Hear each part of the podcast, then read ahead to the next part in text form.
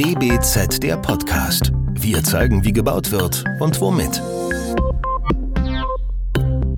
Willkommen zu unserer neuen und in 2022 ersten Folge von DBZ der Podcast. Wie zu jedem Januarheft der DBZ haben wir auch für diese Ausgabe Expertinnen und Experten eingeladen, ihre Sicht auf die Zukunft des Bauens mit uns allen zu teilen. Mit dabei sind Planer und Planerinnen, die Industrie, Verbände und Vereine, Autorinnen und Autoren aller Couleur, die ihren Blick und in Folge auch unseren auf das Titelthema Zukunft bauen schärften. Für diese Podcast-Folge sprechen wir mit der Architektin und Präsidentin des Bund Deutscher Architekten, Susanne Warzek, deren Statement aus Produktionszwängen heraus nicht mehr den Weg ins Heft gefunden hat. Dafür konnten wir vor dem Hintergrund des aktuell vorgestellten Koalitionsvertrags der neuen Bundesregierung diesen politischen Neuanfang nutzen, das Gespräch mit der Frage nach Hoffnung und Perspektiven des BDA für die nächste Zukunft zu beginnen. Das DBZ-Team heute bin ich, Mariella Schlüter. Hallo, Frau Warzek. Wie schauen Sie auf die Ereignisse? Also ich bin ganz beglückt auch von der Nachricht, dass es ein eigenes äh, Bauministerium geben wird für Wohnen und Stadtplanung. Und das war ja eins unserer äh, großen Wahlprüfsteine, einer der großen äh, Dinge, die eigentlich alle im Planungsprozess Beteiligten, ich glaube, die gesamte Wertschöpfungs Wertschöpfungskette Bau sich gewünscht hat, äh, also auch die großen Immobilienverbände und so weiter, die sich das natürlich jetzt gleich auf ihre Brust schreiben. Aber ich glaube, das war so oder so äh, ist das, ist das, glaube ich, für alle eine, eine, eine gute Sache und wir erhoffen uns natürlich darüber, ähm, dass äh, der vom Herrn Schellenhuber so benannte Elefant im Porzellanladen, nämlich die dasjenige Ressort, wenn wir weiterhin jetzt noch, äh, wir werden ja weiterhin in Ressorts auch denken müssen, äh, aber dass dieses Ressort eben äh, an Bedeutung gewinnt, weil es eben so von so großer Bedeutung ist in Bezug auf Nachhaltigkeit und in Bezug auf eine Entwicklung, die wirklich in Richtung eines, einer Reduzierung der CO2-Emissionen auf dem Bausektor und einer Entwicklung hin zu einer Kreislaufwirtschaft im Bausektor. Also das sind alles Sachen, die sind noch in weiter Ferne, aber überhaupt erstmal einen ersten Schritt zu gehen, ist, glaube ich, ganz wichtig, dass wir da eine an ja, eine Stelle, eine Anlaufstelle haben, die sich darum auch dann wirklich kümmern kann. Ja, jetzt war ja äh, Ende letzter Woche war ja der Zukunft Baukongress. Mein zweiter Gedanke war, ah, parallel läuft ja die äh, Bauministerkonferenz. In, inwieweit haben wir von der Baubranche direkten Einfluss auf solche Dinge, die da wirklich an, würde ich mal von außen sagen, an so wichtigen Knotenpunkten, wie haben wir da Einfluss? Oder wie hat der BDA da zum Beispiel auch Einfluss? Hat er Einfluss? Naja, ich sag mal, ähm, alle, alle Verbände, ähm, alle ähm, äh, Kammern, haben selbstverständlich die Möglichkeit, mit den politischen Akteuren in, äh, in Beziehung zu treten und äh, in Kontakt zu treten. Und äh, meine Erfahrung ist, dass, äh, dass diese Kontakte auch gewünscht werden. Insbesondere denke ich auch von den Verbänden, und dazu zählt sich der BDA, aber dazu zählt natürlich zum Beispiel auch die Bundesarchitektenkammer ganz äh, selbstverständlich, die, äh, denen es im Grunde inhaltlich erstmal um die Sache geht. Ja, also äh, es gibt ja viel Lobbyarbeit, wo äh, irgendwelche Fründe ins Trockene gebracht werden. Und das ist bei den Architektinnen und Architekten, natürlich müssen wir auch gucken, wie verdienen wir unser Geld und ist, äh, ist da, stimmen da die Rahmen nicht. Vielleicht kommen wir da nachher auch nochmal drauf. Aber in erster Linie, jetzt gerade wenn es, äh, wenn wir sehen, äh, wie sich unser Berufsfeld ändert und wie sich die ganze, das, das ganze gesamte politische Ziel und die ganzen Rahmenbedingungen ändern, dann sind das ja Themen, die ähm, ja, die, die uns auch nicht unbedingt leicht fallen, auch den, dem äh, Berufsstand vielleicht nicht leicht fallen, aber die eben gesellschaftlich diskutiert werden müssen. Und dieser Diskurs ist durchaus eben über solche, ähm, ja, über solche, ich sag mal, Verbandsarbeit und den direkten Austausch mit den Ministerien, mit den Staatssekretären und so weiter, äh, ja, möglich. Und äh, ich finde schon, dass wir da Einfluss haben. Mhm. Ähm, Sie sprachen gerade davon, es fällt uns auch, also uns, ich sage jetzt mal uns, ich, ich baue ja selber nicht, aber den Bauenden selbst fällt es schwer. Ähm, was, was meinen Sie damit genau? Wo, woran machen Sie das fest? Mm, naja, also es ist ja schon so, dass, dass es ja eine gesellschaftliche Aufgabe äh, ist, oder ich verstehe das jedenfalls so, dass wir von einem ich sag mal, gesellschaftlichen Bild, das sehr stark äh, geprägt ist und auch einem wirtschaftlichen Denken und Glauben an Wachstum, ähm, äh, dass wir dieses Bild verändern müssen, wenn wir weiterkommen wollen. Und ähm, da können wir uns ja überhaupt nicht ausschließen. Ne? Also ähm, die Bauwirtschaft ist ist eine Wirtschaft, die auch diesen äh, Kontrollmechanismen unterliegt und bis jetzt eben auch davon profitiert hat, äh, dass äh, das Wachstum da ist, dass, ähm, dass Entwicklungen da sind und ähm, äh, selbstverständlich wird äh, diese Wirtschaft immer Ressourcen verbrauchen müssen, sonst das geht gar nicht anders, das kann man auch nicht kleinreden, aber ähm, äh, wir müssen uns sehr gezielt eben überlegen, welche Ressourcen sind das und wie viel ist eben anteilig wieder wirklich wiederverwertet oder wiederverwendet. Äh, und das wird zukünftig, denke ich, eine ganz andere Rolle spielen. Und das bedeutet für uns natürlich neue Dinge lernen, sich auf neue Sachen einlassen, ähm, für viele alte Hasen auch vielleicht mal das eine oder andere Geliebte, was man, also so ein Neubau auf einer grünen Wiese ist halt auch was Tolles. Das ist ja für, für eine Architektin, für einen Architekten auch eine, eine schöne Sache. Das will ich ja gar nicht verhehlen. Also das ist lange Zeit, äh, hat das unser Berufsbild komplett geprägt und dass damit auch Verlustängste vielleicht oder auch, ähm, ja, also es gibt natürlich auch Kolleginnen und Kollegen, die sagen, es, äh, das, das kann doch gar nicht sich so komplett ändern oder so. Also da gibt es eine große Bandbreite und insofern würde ich eben sagen, dass jede Gesellschaftsschicht was dazu beitragen muss und wir als Architektinnen und Architekten eben auch und sind da genauso Teil davon. Und das fällt nicht allen leicht. Also ähm, ich merke das ja an, an mir selber. Ich bin, habe ja auch ein Büro mit meinem Partner zusammen und ähm, ja, bei jeder Bauaufgabe, äh, wenn es, äh, überlegt man sich halt, äh, man hat man, ein, muss ich jetzt da ein schlechtes Gewissen haben? Inwieweit kann ich da noch eingreifend äh, vielleicht was ändern? Oftmals sind wir ja eben viel zu spät eigentlich in der Kette, als dass wir grundsätzliche Entscheidungen zu einem Abriss zum Beispiel oder so überhaupt noch beeinflussen könnten. Ne? Das sind alles so Themen, die kommen in den Alltag rein und äh, die beschäftigen einen. Ja. Welche kommen wir zur Zukunft und vor allem zur Zukunft mal vom, vom BDA spezieller. Welche, welche Rolle hat der BDA dabei? Setzt sich der BDA Ziele schriftlich, die er realistisch nachverfolgt, die er erstmal utopisch auf die zweite Bank setzt. Wie, wie läuft das? Ja, also ähm, wir verstehen uns ja als wirklich sehr, sehr alter Verband. Wir steuern ja die 120 Jahre an ja. im Jahr äh, 2023. Und äh, insofern ähm, verstehen wir uns ja schon immer äh, unser Tun in Verantwortung gegenüber Gesellschaft und Umwelt. Das steht schon sehr, sehr lange in unseren Satzungen. Und gemäß diesen Satzungen äh, ist unser Tun immer ausgerichtet. Das hat natürlich äh, Schwerpunkte, je nach Zeiten, in denen äh, man äh, aktiv ist. Und äh, ich sage mal, dieser, dieser Aspekt Umwelt, der ist in den letzten 15, 20 Jahren eigentlich sehr stark nach vorne gekommen. Also der hat sich äh, immer stärker herauskristallisiert. Im, Im Grunde 2019 mit unserem Haus der Erde eigentlich äh, manifestiert nochmal als, als wirkliche Leitlinie für unseren Verband.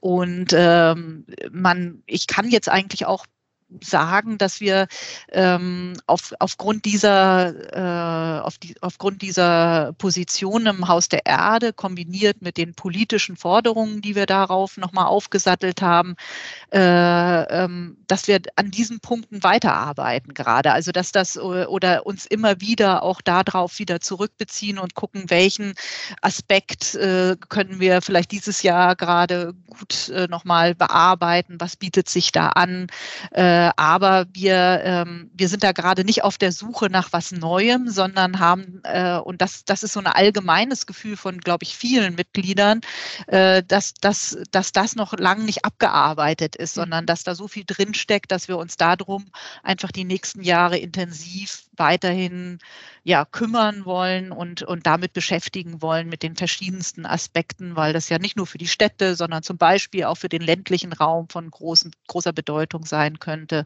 Ja, können Sie da auch ein konkretes, äh, zum Beispiel ein, zwei konkrete Ziele auch nennen, die aktuell äh, den Bund beschäftigen? Also das, das, ähm, das ganz, ähm, also ganz konkret äh, ist auf jeden Fall äh, unsere ähm, ja, also die, ich sag mal, Sorge um den Bestand. Das ist ja eine Ausstellung, die wir zusammen mit dem BMI äh, und eine Ausstellung und eine ähm, Publikation. Und ähm, das ist noch weiterhin eigentlich so das, wofür wir äh, momentan äh, eintreten und was uns auch momentan noch beschäftigt. Diese ähm, Ausstellung äh, geht auf Wanderschaft und knüpft eben aktuell vor Ort äh, hoffentlich an äh, baupolitische und bauliche äh, Entwicklungen direkt an, wo man eben Gelegenheit hat, äh, momentan ist sie in Münster zu sehen, eben konkret an, an Dinge anzuknüpfen, die dort vor Ort virulent sind, die dort in der Stadtgesellschaft äh, diskutiert werden, um, um da eben auch den, ja, den äh, direkten, die direkte Anwendung zu finden und zu sagen, was, was müsste man denn hier in der Stadt eigentlich verändern oder was müsste man im Hinblick auf das und das Bauvorhaben eigentlich äh, vor dem Hintergrund tun. Ähm, das ist, äh, das ist ein, ein we wesentlicher Komplex. Der zweite, äh, der mir noch eben sehr am Herzen liegt, ist äh, jenseits der Metropolen, also ähm, welche Potenziale haben sich vielleicht auch ein bisschen durch die Erkenntnisse der Corona-Pandemie ähm, ergeben. Äh, wir verändern vielleicht unsere Arbeitswelten leicht und durch diese Veränderung äh, ja kommt wieder, ich sag mal, auch der ländliche Bereich vielleicht ein bisschen mehr in den Fokus oder überhaupt in die Möglichkeit, ihn zu nutzen, weil die Pendlerströme nicht zwingend dann täglich äh, vom Land in die Stadt gehen müssten, sondern weil man andere Möglichkeiten hat, äh, das zu lösen, also äh, über Heimarbeitsplätze oder eben Coworking Spaces vor Ort. Und ähm, ja, das ist äh, so, ein, so ein Thema, der das ja auch ganz stark äh, zusammenfließt mit der Frage nach der Flächennutzung. Mhm. Also ähm, äh, unser Ziel äh, der möglichst null Flächenversiegelung äh, oder wenigstens der 30 Hektar, nur 30 Hektar, Hektar äh, ist ja noch immer längst nicht erreicht. Ich glaube, wir sind bei 58 Hektar und das ist also, es ist eigentlich eine Katastrophe, weil wir sind ja nur ein sehr kleines Land und wir sind schon sehr, sehr dicht besiedelt. Und ähm, das ist ja eine rein mathematische Frage, dass das so nicht weitergehen kann.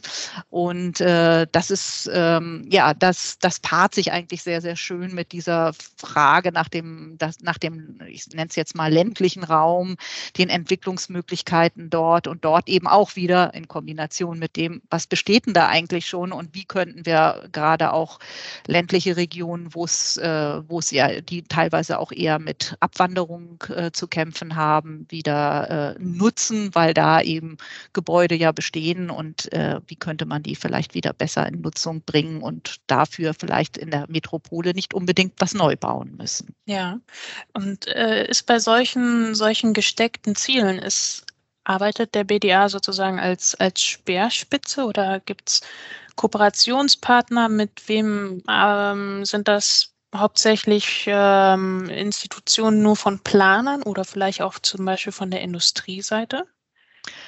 Ähm, Netzwerken ist, glaube ich, ganz wichtig und ähm, gerade bei den Fragen, die uns gerade beschäftigen, ist das äh, ist das, glaube ich, die Erkenntnis überhaupt, dass wir mit unserem, wenn wir nur so gucken und wir, oh, ach ja, unser BDA ist ja schon so toll, ne? wir können ja alles selber, nee, können wir überhaupt nicht. Ja, also das ist, äh, ähm, ich glaube, was uns ein bisschen auszeichnet, wo ich auch stolz drauf bin, dass wir manchmal so ein kleines bisschen Trüffelschwein sein können und Dinge, äh, Dinge einfach sehr frühzeitig auf den, also auf den Punkt bringen und sagen, da, da müssen wir jetzt langlaufen. Das ist, das ist, das ist die Frage der Zeit. Da müssen wir äh, Antworten finden. Ne? Also auch loslaufen, sich trauen, loszulaufen, ohne schon zu wissen, was das vielleicht alles bedeutet und was das alles für einen Rattenschwanz äh, hinter sich zieht.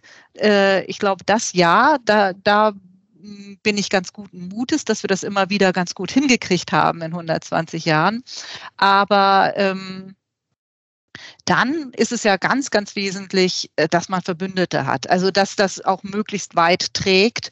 Denn ähm, wir sind ja da alle gefragt und das ist, äh, das merkt man auch, das sind ja übergreifende Themen. Selbst wenn wir jetzt, also innerhalb der, der Wertschöpfungskette Bau ist es ganz wichtig, miteinander zu, äh, zu reden und äh, was gemeinsam zu machen, aber dann jetzt auch noch weiter drüber hinaus, ja, weil das das Bauen eben nicht mehr ganz singulär betrachtet werden wird, sondern da ist die Energieerzeugung ein wesentlicher Punkt äh, zukünftig, da ist die Mobilität ein ganz wesentlicher Punkt und ähm, ja, die Qualität unserer öffentlichen äh, Räume, unserer, unserer Städte, das hat was ganz direkt mit äh, der Resilienz der Städte, mit Wassermanagement, Klimamanagement und so weiter und so weiter zu tun. Und ich glaube, das ist, äh, das war auch gestern wieder so nach, dieser, nach diesem Forum eine, eines der wesentlichen Erkenntnisse, dass wir viel, viel mehr eben abkommen müssen, davon in Ressource zu denken, nur unsere eigene Schiene zu sehen, sondern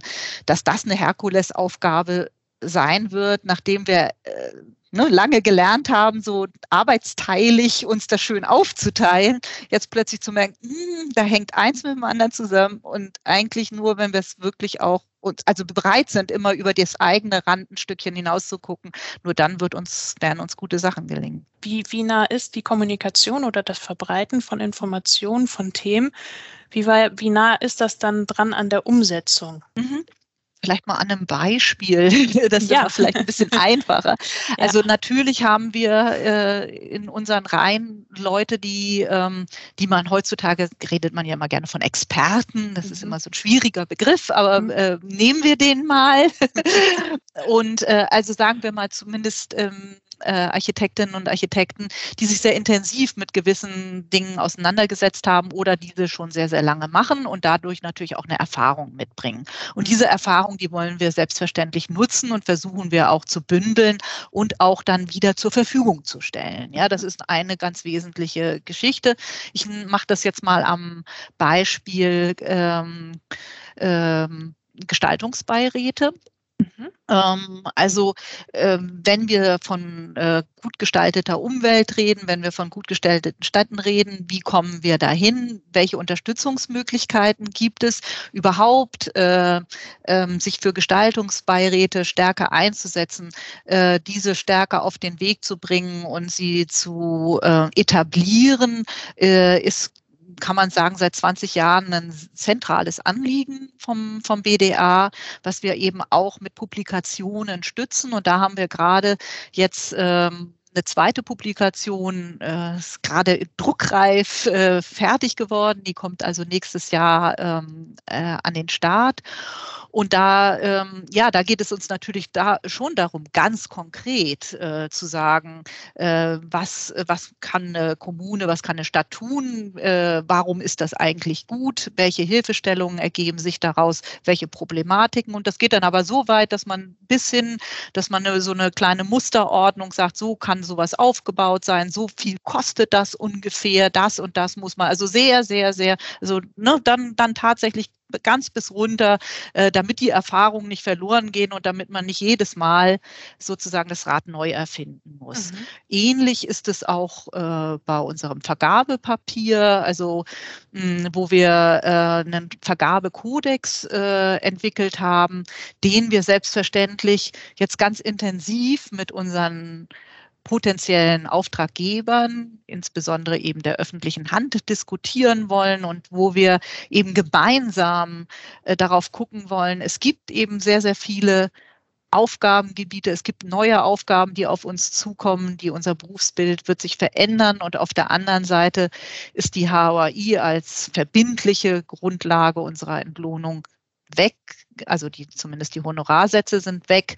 Und ähm, wir merken eben, dass, ähm, dass, die, dass das sehr stark auseinanderdriftet. Also aber auch die Möglichkeiten, die wir haben, unsere Angestellten zu bezahlen als freie Architekten im Gegensatz zur Verwaltung oder gar zu gewerblichen äh, Unternehmen. Und äh, das besorgt uns natürlich sehr, weil wir da einfach, äh, ja, also ich, ich habe da schon Bedenken, wie lang sich dieser Mittelstand in der Qualität und in der Größe tatsächlich halten kann. Und ist das, das müssen wir gemeinsam natürlich, also da da ist dann auch wieder der Kodex und da ist dann, steht dann genau drin, an welchen Punkten wir meinen, dass solche Dinge eben nochmal neu geklärt werden sollten und dass sich auch alle Beteiligten darüber im Klaren sind, wenn man das eine wegstreicht, dass man dann nicht äh, auf der anderen Seite glauben kann, dass man äh, das Leistungsprofil einfach nochmal erweitert und nochmal erweitert und dann noch mehr kriegt äh, für, das, für das Gleiche, was man bezahlt. Also das sind so, so Dinge, die wir natürlich ganz konkret äh, durch unsere Mitglieder und die Erfahrung unserer Mitglieder ähm, ja, kommunizieren wollen und auch als, also auch als Hilfestellung. Also wir sehen uns auch immer als offenes, offenen Pool. Also das steht mhm. immer alles auf unserer Website zur Verfügung ja. und kann von jedem kopiert, ne, äh, kopiert werden und mitgenommen werden, auch wenn er nicht BDA-Mitglied ist, wenn er das gut findet, weil äh, darum geht es ja auch. Also wir sind verstehen uns selbstverständlich als gemeinnützig und möchten, äh, möchten, dass da möglichst viele Leute dann auch von profitieren. Ne? Ja. Das war jetzt sozusagen auch das Thema Arbeitsbedingungen. Sie hatten das ganz am Anfang erwähnt. Hoffentlich sprechen wir darüber. Haben, haben wir jetzt schon genug darüber gesprochen oder könnte man an dem Punkt nochmal tiefer gehen, dass man sagt, okay, was, was wird genau gefordert und wer liest unsere Anmerkungen, unsere Warnhinweise? Mhm. Äh, ja, doch, da könnten wir durchaus noch mal ein bisschen tiefer einsteigen, ja. glaube ich, ähm, weil, ähm, weil es so ein Existen existenzielles Problem äh, für die Architektinnen und Architekten ist. Ähm, e, Erstmal grundsätzlich ähm, ist ja die Vergabeverordnung, die VGV, ähm, ein, ein Medium, was erstmal ähm, Korruption und Vetternwirtschaft und allem Möglichen eigentlich entgegentreten möchte und den Markt, so jedenfalls das formulierte Ziel, öffnen sollte. Mhm. Passiert ist aber eher leider ein bisschen das Gegenteilige. Mhm. Also ähm, äh, wir können beobachten, dass also eine europaweite Öffnung darüber eigentlich gar nicht stattgefunden hat. Ähm, das hat vielleicht auch viel damit zu tun, dass Mann oder Frau sehr gerne auch vor seiner Haustür baut und nicht unbedingt jetzt äh, tausende von Kilometern irgendwo hinfahren möchte oder sie sich also dafür vielleicht auch gar nicht so interessiert und bewirbt. Das gibt eine gewisse Anzahl von Architektinnen und Architekten, die über, also die äh, international tätig sind, aber oder europaweit tätig sind, aber längst nicht alle und das muss ja auch nicht so sein. Äh, es hat aber auch dazu geführt, dass eben zunehmend ähm, Kolleginnen und Kollegen ausgeschlossen werden, weil eben nach dem Prinzip abgefragt wird oder Zugangskriterien gestaltet werden. Wer schon mal eine Kindertagesstätte gebaut hat, wird auch weiterhin eine bauen dürfen. Das Problem ist immer nur, man muss es ja das erste Mal mal getan haben. Ja, und ähm, ja, äh, da, dazu gibt es natürlich, also das ist ja eine Evol evolutionäre Frage fast. Also so kann man ja eigentlich an Sachen nicht herangehen, weil es sich ja, also weil sich diese Systeme ja irgendwann selber also die würden ja auslaufen, wenn man es mhm. ganz streng nimmt. Das, ja. das, würde ja nicht funktionieren. Ja, also man muss ja immer wieder eigentlich auch gucken, äh, wie, äh, wie erneuert sich so also ein Prozess. Und das ist eben eins der größten Probleme. Wie kommen junge, kleinere Büroeinheiten überhaupt an, an Aufträge, an öffentliche Aufträge? Äh, das ist, äh, das wiegt schwer und darüber müssen wir sprechen. Also welche Möglichkeiten gibt's? Die zweite Sache, die wir beobachten, ist, dass eben Wettbewerbe ähm, prozentual äh, deutlich weniger geworden sind. Ja, also wir haben in den letzten zehn Jahren im Grunde uns entwickelt von, ich sag mal jetzt ganz grob, kann ich dann noch mal äh, genauer sagen, also von ungefähr 20 Prozent Wettbewerb hin zu 8 Prozent oder 9 Prozent Wettbewerbsanteil an öffentlichen Auftragge also öffentlichen Aufträgen.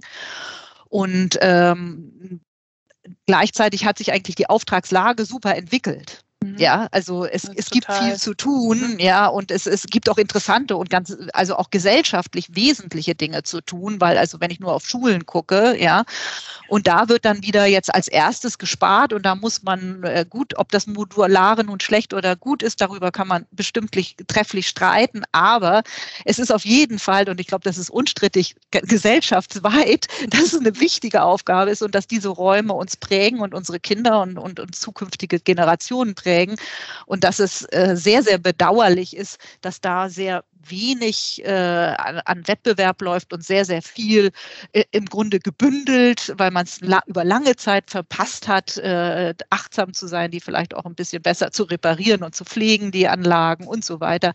Also da, äh, da ist ein großes Manko und ähm, äh, in diesem Wettbewerbsverfahren und ja, es gibt eben auch zunehmend VGV-Verfahren, die dann versuchen, äh, mit einem ähm, Lösungsvorschlag äh, im Grunde einen regulären Wettbewerb zu umgehen. Und diese Lösungsvorschläge dann aber so weit reichen, dass sie, sie werden dann teil, wenn es ordentliche äh, Verfahren sind, halbwegs ordentliche, auch entlohnt, ja. Äh, aber dann müsste man an der Stelle eben gucken, warum macht man da denn nicht einen kleinen Wettbewerb? Also warum, äh, also einen bezahlten und hat dann aber auch bitteschön jemanden da sitzen, der das auch dementsprechend äh, bewerten kann auf der anderen Seite. Weil äh, wenn ich an so einem Verfahren teilnehme, weiß ich ja hinterher, also ich weiß nicht, wer darüber geurteilt hat. Ich weiß nicht, mhm. wie geurteilt wurde. Ich weiß nicht, wer meine Konkurrenten waren. Und mhm. ich kann daraus auch überhaupt nicht lernen. Also ja. das ist ja auch was, was ähm, nicht immer nur die anderen, sondern auch man selber. Ja, also ich ich stehe äh, in einer Konkurrenz, ohne die Konkurrenz zu kennen und ohne, dass ich mich auch verbessern könnte das mhm. nächste Mal. Ja. ja. Und äh, genauso ist es bei den Preisen, also Honorarvergaben. Äh, gehen weg vom Leist, vom Leist, also eigentlich soll die VGV ja eine leistungsorientierte Vergabe sein, hin zur ähm, äh, honorarorientierten Vergabe. Und ähm, auch da ist es so, dass wir sehr stark dafür plädieren, das öffentlich zu machen. Also wie bei einer äh, VOB-Vergabe mhm. für Handwerksleistungen. Auch da weiß ich zumindest ungeprüft, submittiert mit zu dem und dem Preis. Ja, und ich kann einfach dadurch auch, das ist für Handwerker ja auch wichtig, ne? die wissen dann, wo sie stehen. Okay, da habe ich mich verkalkuliert, da war einer deutlich günstiger. Hm, warum hat er das eigentlich gemacht? Hm, da ist natürlich auch grundsätzlich die Frage bei unseren, ähm, bei unserem System, ist der günstigste dann auch wirklich der preiswerteste mhm. letztlich und ist das der beste? Äh, das, auch das dürfte man mal über, überdenken. Also da gibt es dann viele Ansätze zu sagen, kann man das nicht, und da geht es dann auch wirklich wieder ganz konkret zu, ne? kann man ja. das nicht mit zum Beispiel einem Zwei-Umschlagssystem ändern, indem man sagt, man sagt erstmal, was man leisten möchte, wie man das machen möchte, stellt sich vor als, als, als ähm, äh, Ingenieurbüro und dann im zweiten, also wenn, wenn der äh, Auftraggeber sagt, okay, also eigentlich, wir haben jetzt ein Ranking gemacht, das ist der erste, das ist der zweite, das ist der dritte nach den Leistungsanforderungen und dann gucken wir erst einen zweiten Umschlag, zu welchem Preis. Ja, also mhm. also dass dieser Preis einfach auch bei der Entscheidung zu dem Büro nicht nicht, weil der, der Mensch ist so, ja, also und die Abwägung, wie viel Prozent das nachher tatsächlich bei der Gesamtbausumme, ob das so relevant ist, ja, das ist ja immer die Frage, aber das fällt einem schwer. Ich kann auch die andere Seite gut verstehen, ja, also das schwingt dann einfach mit und welche Möglichkeiten haben wir da, ähm, ja, was zu verändern und, und für beide Seiten, glaube ich, zu verbessern, weil es ist ja auch so, dass unsere Auftraggeber oftmals die sa sagt man mir dann manchmal, ach Frau Warzek, früher war das mit Ihnen auch netter. Ja. So. Okay. Und dann, ja, wa was meinen die damit? Die meinen damit, dass ich nicht wegen jedem Kiki Nachtrag stelle. Mhm. Ja. ja. ja. Und äh, aber das ist ja die Kehrseite. Ja, wenn ich, wenn ich gezwungen bin, einen echt hart wirtschaftliches Angebot zu machen, dann muss ich mir bei jedem Ding überlegen, darf ich da meine Leute einfach nochmal hinschicken und ach, jetzt, jetzt sieht man ja, oh Gott, die Natursteinmauer, die ist ja doch so zerbröselt, nachdem wir das alles weggeschnitten haben da und das freigelegt wurde. Ja, nun muss da eine richtige Untersuchung bei und nun muss da irgendwas, ist gar nicht in meinem Auftragsfeld, ne, dann ja, und dann äh, früher in einem gewissen Rahmen, in einem gesicherten, wo man Gesamtvolumen war man da, äh, konnte man da auch ein bisschen großzügiger sein. Das ist in der Tat so. Ne? Ja. Das äh, klingt für mich alles nach äh, Rahmenbedingungen, die vielleicht nicht mehr zum Markt passen. Das klingt ja. für mich so nach Politik. Ist das auch ein Fehlen eines äh, Bauministeriums?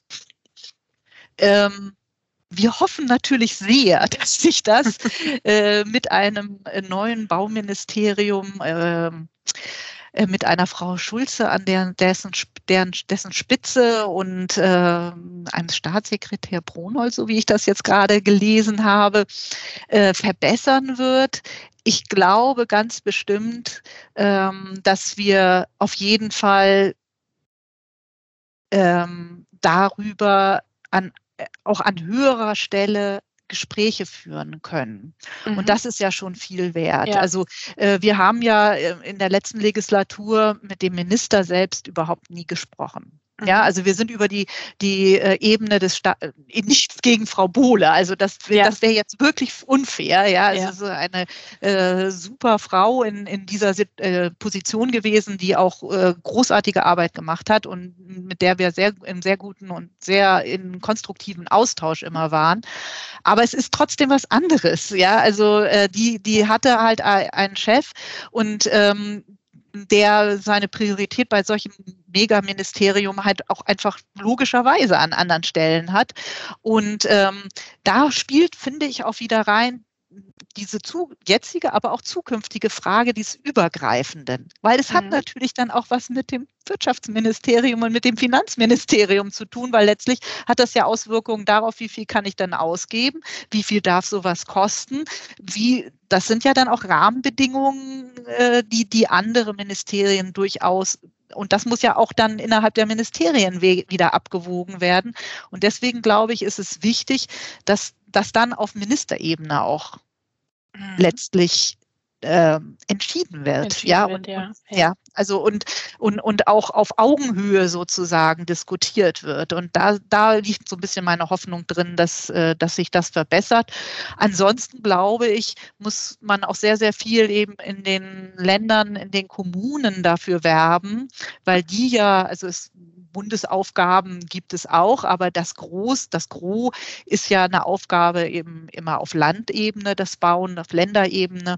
Und da müssen wir einfach gucken, dass wir die, ähm, äh, ich sag mal, äh, auch da ist es so, dass, dass das Verständnis oftmals gar nicht da ist. Ja, also mhm. äh, sei es da deswegen, weil äh, die Bauabteilungen äh, so eingespart worden sind, dass die fürchterlich ja überlastet sind. Ja, also in einer kleineren Kommune, da sitzen dann ein, zwei Personen, die sollen sich um den gesamten Bestand, Immobilienbestand kümmern und dann sollen sie auch noch ähm, über ihr Facility Management hinaus irgendwie neue Sachen äh, äh, initiieren und eine vernünftige Ausschreibung machen können und so, dass solche, solche Situationen dazu führen, dass man sich vielleicht einen Juristen nimmt, der dann irgendwie eine VGV-Geschichte äh, ausgestaltet, die mit der Baurealität nachher wenig zu tun hat kann ich gut nachvollziehen. Also da ist, äh, glaube ich, auch großer Aufklärungsbedarf da. Und dann ist es gut, wenn man eben so ein, ne, so ein äh, sei es ein PDF, das man jemandem schicken kann oder ein kleines Heftchen, was man jemandem in die Hand drücken kann und sagen kann, äh, gucken Sie da mal rein, äh, das ist äh, nicht unerheblich und bewahrt Sie vielleicht vor Problemen, späteren Problemen, wenn man es von Anfang an falsch angegangen hat, weil das ist ja auch, also billig, billige, ähm, vermeintlich billige Ingenieure kommen den Bauherren meistens teuer. Sie äh, sagten gerade Vorschläge, es sind immer Vorschläge. Kann der BDB auch etwas riskieren, also auch Positionen auf die Füße treten oder sich weiter aus dem Fenster lehnen oder bleibt es bei Empfehlungen? Äh, mein Stichwort Gebäudeeffizienzerlass. ich weiß nicht, ob Ihnen das was sagt. Noch nicht. Noch nicht. Also es geht um die BIMA, also die äh, Immobilienaufgaben des Bundes. Und äh, für, die, äh, für diese Immobilien ist ein neuer Erlass erarbeitet worden im, im letzten Jahr. Und das war ein großer Zankapfel zwischen mir und Frau äh, Ann-Kathrin Bohle, ja. weil ich äh, einfach gesagt habe, der bleibt so hinter seinen Möglichkeiten zurück, ich kriege die Krise. Mhm. Und ähm, äh, da ähm, äh, da haben beide Seiten, glaube ich, äh, dran gelernt. Also ich habe, ich bin ja auch noch nicht so super äh, lange in diesem Geschäft und äh, ich glaube, ich bin auch so politisch nicht so begabt, weil ich vielleicht etwas zu ungeduldig bin. Aber ähm, es ist eben so, dass äh, das zentrale Thema, also es geht um den Bestand, um die Bestandsgebäude und wie werden, sollen die zukünftig behandelt werden, wie geht man mit denen um, äh, wie kriegt man die Klimaziele, die sich die Bundesregierung gesetzt hat, äh, äh, in den Griff. Mhm. So, und dann stand da im Grunde drin, wie der U-Wert der Wende sein soll. Also wieder dieser absolute Klassiker, ja, nichts von Lebenszyklus, nichts von grauer oder goldener Energie, gar nichts, ja. Und äh, ja, wir waren verzweifelt und da haben wir uns gestritten, ganz klar. Also da muss man sich auch drüber streiten. Und das ist dann auch nicht so, also das Einzige, was in den, in, ich sag mal, in den Erlass zum Glück jetzt noch rein argumentiert worden ist, ist eine ganz klare Ansage. Es kann nicht sein, dass nur weil ich sage, das und das und das kann ich nicht erreichen bei den Außenwänden oder so, gleich Abriss von Gebäudeneubau. Mhm. Also ja, so war es nämlich erst. Ja. Konnte man es gut rein interpretieren, gemeint. Das ist nochmal ganz deutlich anders formuliert worden. Mehr konnten wir aber nicht erreichen das muss man dann hinnehmen, aber ich finde es ganz wichtig, äh, sich darüber zu streiten, weil ähm, ja, äh, äh, wie gesagt, man, beide Le Seiten lernen davon und man kann einfach nur hoffen, dass beim, bei der nächsten Erneuerung das so weit haften geblieben ist, dass, ähm, ja, dass man dann äh, einen Schritt weiter äh, einfach damit kommt. Ja. Bleibt zu warten. Sehen Sie schon kommende Reibungspunkte auf Sie zukommen? Ähm, nö. Ich bin jetzt erstmal, ich bin jetzt erstmal sehr gespannt. Grundsätzlich, es ist ja so, man ist ja so ein bisschen zwiegespalten. Also wollte man tatsächlich ein neues Ministerium? was ja bedeutet, dass so ein neues Ministerium sich auch erstmal finden muss. Ja. Also das muss aufgebaut werden. Mhm. Und das bedeutet, äh, dass die auch sehr viel mit äh, internen Aufgaben erstmal mhm. logischerweise beschäftigt sein werden. Und ähm, ich, ich könnte mir vorstellen, dass wir dann da stehen und kratzen und sagen, jetzt, mhm. wir mhm. müssen aber mal weiterkommen. Ne? Wir müssen ja, mal genau. inhaltlich. Ne? Also die Nabelschau ist jetzt genug, ist uns egal, ob Sie das schon organisiert haben intern oder so, wer dafür zuständig ist. Wir wollen jetzt aber hier mal reden. Das mhm. könnte mhm. durchaus passieren. Ne? Das könnte ich mir vorstellen. Ansonsten ähm, ja, bin ich erstmal eigentlich total gespannt ähm, und äh, ja, hoffe doch, dass wir da wieder in einen, in einen guten Dialog kommen werden. Und äh, ja, ich bin wirklich auch sehr gespannt, in welcher, also ja, wie, wie sich die, der, der Staatssekretär, wie sich äh, die Ministerin ähm, jetzt auch nochmal inhaltlich konkret positioniert. Ähm, ähm, das, äh, da wird Sachen auszuhandeln geben.